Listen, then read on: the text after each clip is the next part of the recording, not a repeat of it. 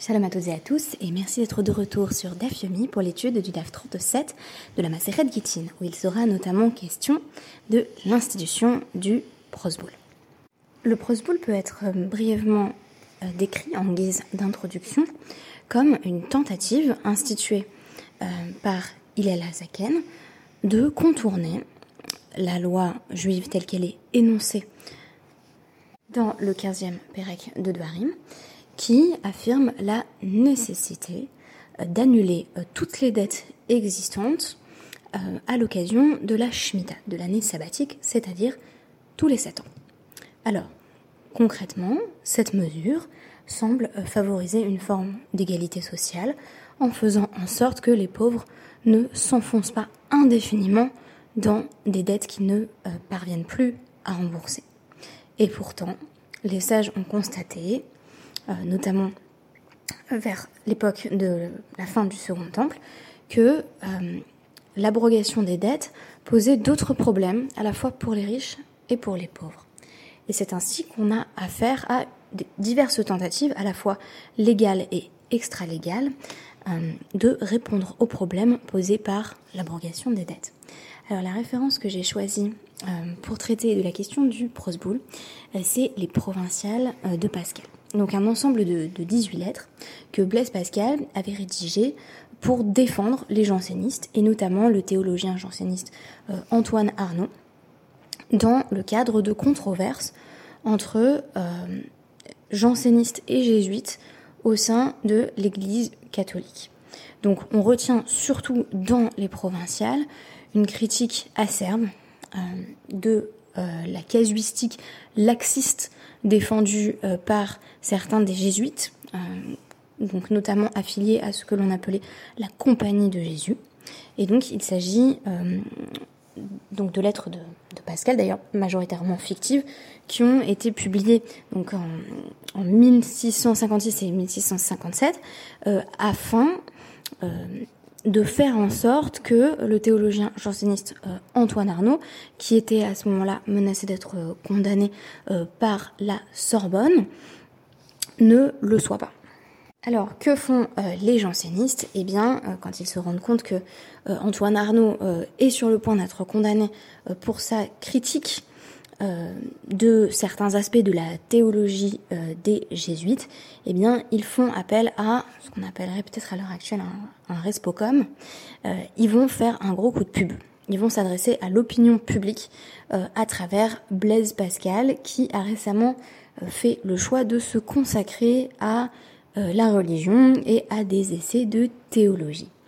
Alors, Blaise Pascal a déjà une réputation, mais c'est surtout en tant que mathématicien et en tant que physicien. Et pourtant, les provinciales euh, vont remporter un grand succès auprès du public, euh, notamment en raison de la tonalité comique que Pascal choisit et euh, là encore, on pourrait employer une notion un peu anachronique. On peut dire qu'il réussit son pari de vulgariser la théologie, puisqu'il s'agit quand même d'intéresser euh, le grand public dans des querelles qui sont très savantes, qui sont euh, à la fois donc de l'ordre de la fine théologie et en même temps des querelles très académiques. Tout cela se déroule au sein de la Sorbonne. Euh, et par ailleurs, l'humour qu'il va mobiliser dans le cadre de ses lettres va parfois tourner en ridicule euh, la casuistique des jésuites et par conséquent euh, redorer le blason des jansénistes accusés à ce moment-là. Alors quand on parle de casuistique en général, ce n'est pas un terme qui est péjoratif du tout. La casuistique, c'est simplement un domaine de la théologie qui étudie des cas de conscience et qui euh, donne des règles qui permettent de déterminer la bonne décision à prendre quand on a devant soi un choix moral difficile. Ce qui est critiqué, euh, c'est notamment l'utilisation que font euh, certains jésuites de la casuistique pour justifier des pratiques morales que l'on peut qualifier à tout le moins de laxistes. Dans la lettre 2 déjà, il est question de la distinction entre la grâce suffisante et la grâce efficace puisque euh, selon euh, les jésuites, il existe ce qu'on appelle une grâce suffisante, c'est-à-dire que tout le monde, euh, dès la naissance, bénéficie déjà de la grâce divine, tandis que les jansénistes ne croient qu'à la grâce efficace et estiment donc que la grâce est réservée à quelques rares élus. Si vous voulez, ça tombe bien, on est dans la paracha de Korach, dans l'étude de la paracha de Korach, donc il y a toute la question de est-ce qu'on est déjà tous des tzadikim? Eh bien, dans la lettre 2, il est question de cela, puisque si on bénéficiait tous de la grâce suffisante, si vous voulez transposer ça dans le domaine de la théologie chrétienne que je connais évidemment moins bien, eh bien, euh, on n'aurait pas tellement d'efforts euh, spirituels à faire si on essaie tous avec la grâce. Alors, la lettre 4 est particulièrement euh, connue pour son ironie puisque euh, le narrateur va s'adresser à un père jésuite et lui demander de définir donc la grâce actuelle et le péché. Alors la grâce actuelle, selon ce père jésuite, désigne le fait qu'une action ne peut être imputée à péché, donc ne peut être considérée comme une transgression, si Dieu ne nous donne avant que de la commettre la connaissance du mal qui y est et une inspiration qui nous excite à l'éviter. Évidemment, les jansénistes ne sont pas non plus euh, d'accord sur ce point, et euh, Pascal n'hésite pas à s'exclamer que euh, ça veut dire en gros que si on n'a pas une représentation claire de la transgression qu'on est en train d'accomplir et qu'on n'a pas de remords et qu'on n'a pas euh, une forme de, résistance morale, euh, eh bien, en réalité, on est d'emblée sauvé. Donc, on aurait accès à la grâce tout simplement parce que on n'a en fait aucune conscience morale. Et le jésuite lui rétorque pourtant que Dieu n'a jamais léché laisser pécher un homme sans lui donner auparavant la vue du mal qu'il va faire. Donc si on ne se représente pas le mal qu'on fait, il n'y a pas tellement de problème. Euh, je terminerai euh, avec un passage de la lettre 5 euh, où il est question de nouveau d'une visite à un père jésuite. Alors le narrateur lui dit moi, j'ai du mal à jeûner, je trouve ça difficile de, jeûner. Or, le jeûne est particulièrement valorisé dans ces traditions euh, religieuses. Et donc, euh, ce père jésuite va lui montrer un ouvrage de théologie euh, morale qui dit que ben, on n'a pas besoin de jeûner si ça empêche de dormir. on pourrait également, lors de deux jours de jeûne, faire des fêtes ou encore séduire des femmes si c'est trop difficile à gérer. Alors, euh, là-dessus, euh, le narrateur dit Est-ce que c'est votre avis à vous aussi, père? Et donc, euh, il est assez surpris de trouver quelque chose d'aussi, ben, là encore, laxiste du point de vue des mœurs. Et le jésuite va répondre que non, il ne partage pas cette opinion, mais, et là vous allez comprendre le lien avec le DAF, pour peu qu'un docteur bon et savant, je cite, émette une opinion, elle est probable, et donc, euh, en ce sens, elle mérite d'être respectée. Si vous voulez, les jésuites, tels qu'on les décrit euh, dans, dans les lettres euh, des provinciales, c'est à la fois une forme de populisme démocratique, tout le monde bénéficie de la grâce, et en même temps, c'est très relativiste. C'est-à-dire que même si les docteurs jésuites sont d'opinion contraire, et que leurs maximes semblent en contradiction, y compris avec celles des pères, eh bien, elles sont inattaquables parce qu'elles émanent, là encore, d'une autorité intellectuelle. Donc euh, peu importe la quête de la vérité, euh, tant qu'on sait de quoi on parle. Euh, c'est toute la question qui se pose, notamment celle de l'autorité des sages. Jusqu'où les sages peuvent-ils aller pour revenir sur une décision de la Torah qui semble avoir été clairement instituée? Alors ici, il s'agit bien entendu du Prose Donc il en est déjà question à la fin du DAF 36 et j'évoquerai également euh, à la fois le début et la fin du DAF 37 à ce sujet, puisqu'on a finalement euh, deux mécanismes, euh, l'un est légal, l'autre ne l'est pas, pour se sortir de la question des dettes. Alors, en quoi consiste le Prosboul Institué par donc il est le Prosboul, c'est un transfert de dettes. C'est-à-dire que normalement, quand l'année sabbatique donc de la Shemitah arrive, toutes les dettes sont annulées. Donc ça veut dire que si je viens de contracter une dette envers euh, mon amie Tali, je n'ai pas besoin de la rembourser parce que la Shemitah est arrivée. Sauf que Tali, elle a tout de même envie que je lui rembourse sa dette. Donc qu'est-ce qu'elle fait? Elle va euh, transmettre euh, la dette, donc le document qui témoigne de la dette, à un beddin, et donc ça passe dans le domaine public, et la récupérer ensuite. Donc, pourquoi le Prose Eh bien, c'est le tout début du DAF 37, c'est un passage très connu de l'Agmara. My Prose Bowl, Amar Afrida, Prose Boulé ou Bouté. C'est une, euh, une forme d'ordonnance ou de décret, selon Rafrizda, qui est à la fois boulé ou bouté. Donc, euh, pour les riches et pour les pauvres. Alors, pourquoi pour les riches et pour les pauvres? Eh bien parce qu'il est question des boulaot de Judée.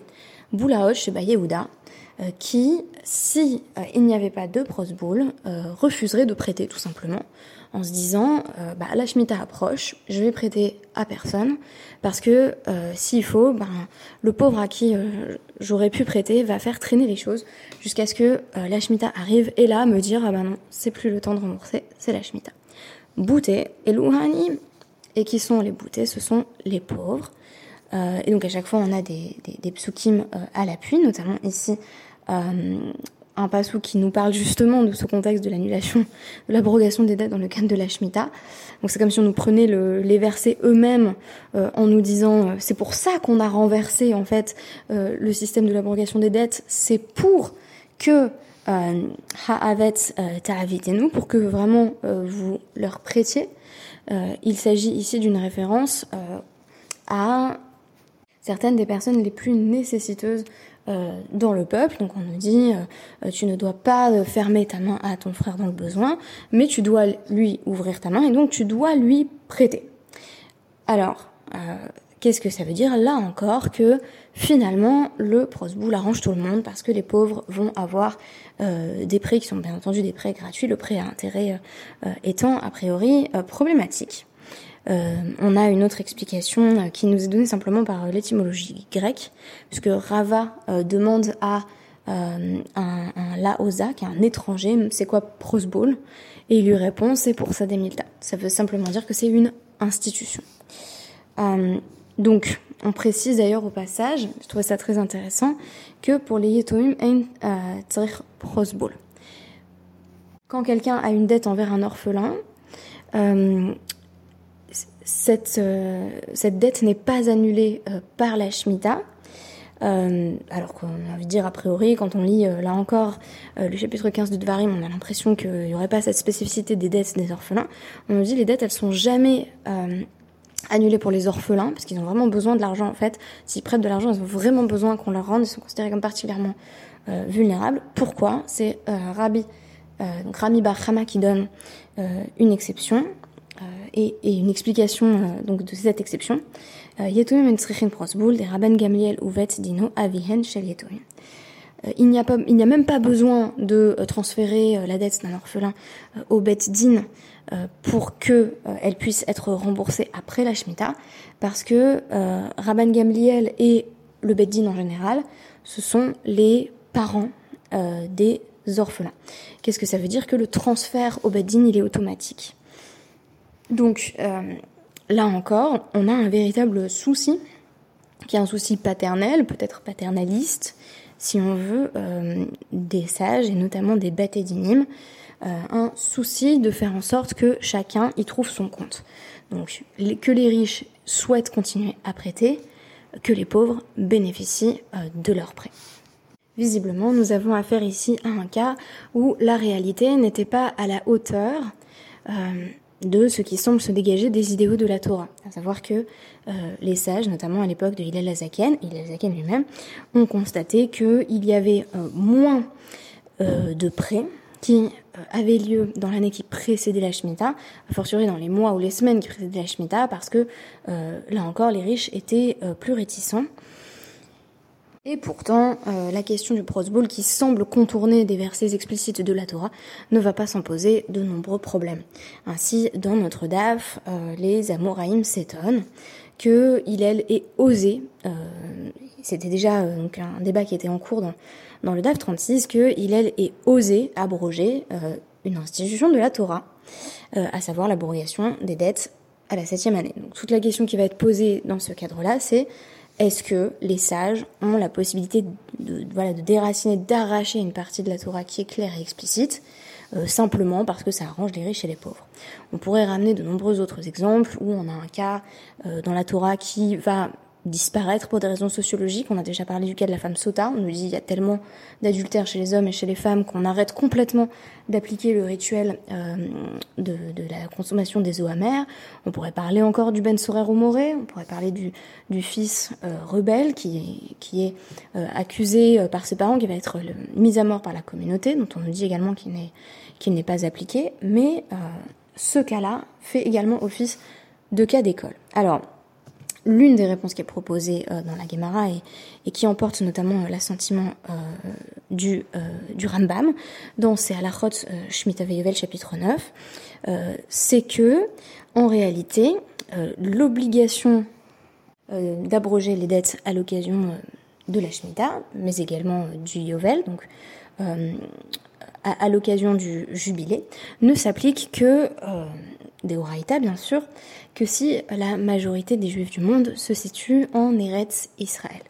Donc à un moment où on avait une minorité de juifs en Eretz Israël, euh, cette loi était déjà devenue euh, d'ordre rabbinique. On continuait à la préserver, mais il était moins grave euh, de l'abroger. Alors, du coup, le Rambam suit la logique jusqu'au bout en disant que si la majorité des juifs se retrouvent de nouveau en Eretz Israël, euh, eh bien, on doit de nouveau appliquer la Shemitah et le Yovel, et auquel cas, le prosboul ne marche plus. En d'autres termes, euh, il est la Zaken, peu importe euh, son, éminence, euh, n'a pu toucher qu'à une loi qui était devenue d'ordre rabbinique en perdant en quelque sorte de, son importance ou de son applicabilité en fonction du contexte. Alors, quel autre mécanisme pourrait-on utiliser si on suit la logique du Rambam jusqu'au bout et qu'on affirme que euh, Shemitah et Yovel doivent de nouveau être pratiqués euh, pleinement? Si on dit pas de prosboul, on peut plus contourner euh, la loi telle qu'elle est exprimée dans la Torah et on doit de nouveau abroger les dettes, c'est Deoraita. Eh bien, on a un autre système qui est présenté, qui est une sorte d'entente, euh, d'entente tacite, parfois confirmée par le Beth entre euh, le euh, prêteur et l'emprunteur. Alors on nous dit euh, Amaraba talele ad de amarachi. Donc celui qui avait prêté peut dire à l'emprunteur Ok, ben j'abroge ta dette, la loi m'oblige à le faire, mais il lève les yeux vers lui. Ça veut dire quoi Il lève les yeux vers lui? Si vous avez vu Shrek, ben, le chapeauté, il fait ça tout le temps. C'est vraiment regarder avec des yeux de chien battu. Euh, c'est dire, ok, j'annule ta dette, s'il te plaît, rembourse-la quand même. Donc, en gros, là, on n'a pas vraiment ben, un contournement direct de la loi, un contournement institutionnel de la loi, mais plutôt une entente euh, de euh, particulier à particulier. Alors, euh, les sages le tirent de l'interprétation, là encore, de Dvarim 15.2, euh, qui nous parle de euh, d'une forme de dvar, d'une parole au sujet de l'abrogation des dettes. Littéralement, ça désigne c'est ainsi que l'abrogation des dettes aura lieu, mais les sages nous disent il peut y avoir une parole. Alors c'est quoi la parole? Eh bien c'est si l'emprunteur accepte de rembourser la dette, le prêteur a le droit de dire très bien, eh bien je reprends l'argent. Donc en gros, on peut se retrouver sur un autre modèle social où chacun décide que euh, ben, si on veut que euh, les prêteurs continuent à prêter et que les emprunteurs puissent par conséquent continuer à emprunter, c'est quand même mieux de rembourser. Alors, on nous dit là-dessus, Etivé Abaye, Abaye a objecté, Kshehu Notenlo, quand il lui euh, rend l'argent, quand le l'emprunteur rend l'argent au prêteur, euh, euh, il ne doit pas lui dire je te rends ta dette, c'est pas possible, c'est la Shemitah. Et là, Yomarlo, euh, Vatana Ani euh, bah, techniquement, c'est à moi, mais j'ai décidé de t'en faire cadeau. Donc, on va modifier un petit peu le rapport à l'argent pour que ça n'ait pas trop l'air d'être le remboursement de la dette. Et Rabat dit, très bien, mais talele nami ad de euh, certes, mais euh, celui qui a prêté a le droit de faire des yeux de chien battu, de lever les yeux euh, vers l'emprunteur jusqu'à ce qu'il comprenne. Et on va nous donner un exemple qui est évidemment très amusant de Abba Bar Martin, qui est devenu l'un des sages, mais qui évidemment ne l'a pas toujours été, qu'on connaissait aussi comme Abba Bar Minyomi, et Rabat lui avait prêté de l'argent. Donc Abba Bar lui rend, mais c'est l'année de la Shemitah. Et donc Rabat dit, euh, évidemment, euh, mais Shamet euh, tu es libéré de ta dette. Je te délivre de ta dette. Donc qu'est-ce qu'il fait à Baba Martha? Eh ben on me dit, chaque Inouvé Azali prend son argent et il s'en va. Alors, Abaye va rendre visite à Rabat et il se rend compte qu'il est totalement déprimé. il lui dit pourquoi? Et euh, Rabat lui raconte ce qui s'est passé. C'est-à-dire que, en fait, Rabat avait l'obligation formelle de dire c'est comme si ta dette était remboursée, enfin, t'as pas besoin de la payer parce que c'est l'année je te libère de ta dette. et il a pas saisi l'allusion, il a rien compris. Moi, je voulais revoir mon argent quand même. Et donc, Abaye va voir Ababar Martha et dit est-ce que tu as remboursé ta dette? Donc à Bavar Martin répond bah oui. Et il m'a dit euh, j'avais pas besoin de, la, de la payer. Alors il lui pose la question mais est-ce que euh, tu lui as dit af alpiren Af alpiren c'est une formule qui est très souvent employée euh, qui veut dire mais quand même ou malgré cela, malgré cela, j'accepte de te rembourser. Et donc Ababar Martha dit ben non. Et là, ah bah, il lui dit mais si t'avais dit ça, il aurait, il aurait accepté l'argent. En fait, en fait, il voulait le, récupérer, son argent. Donc, tu sais ce que tu vas faire? Euh, Tu vas aller le voir et lui dire Afal Pichen. Et donc, il y retourne et il lui donne l'argent. Et de là, on nous dit d'ailleurs euh,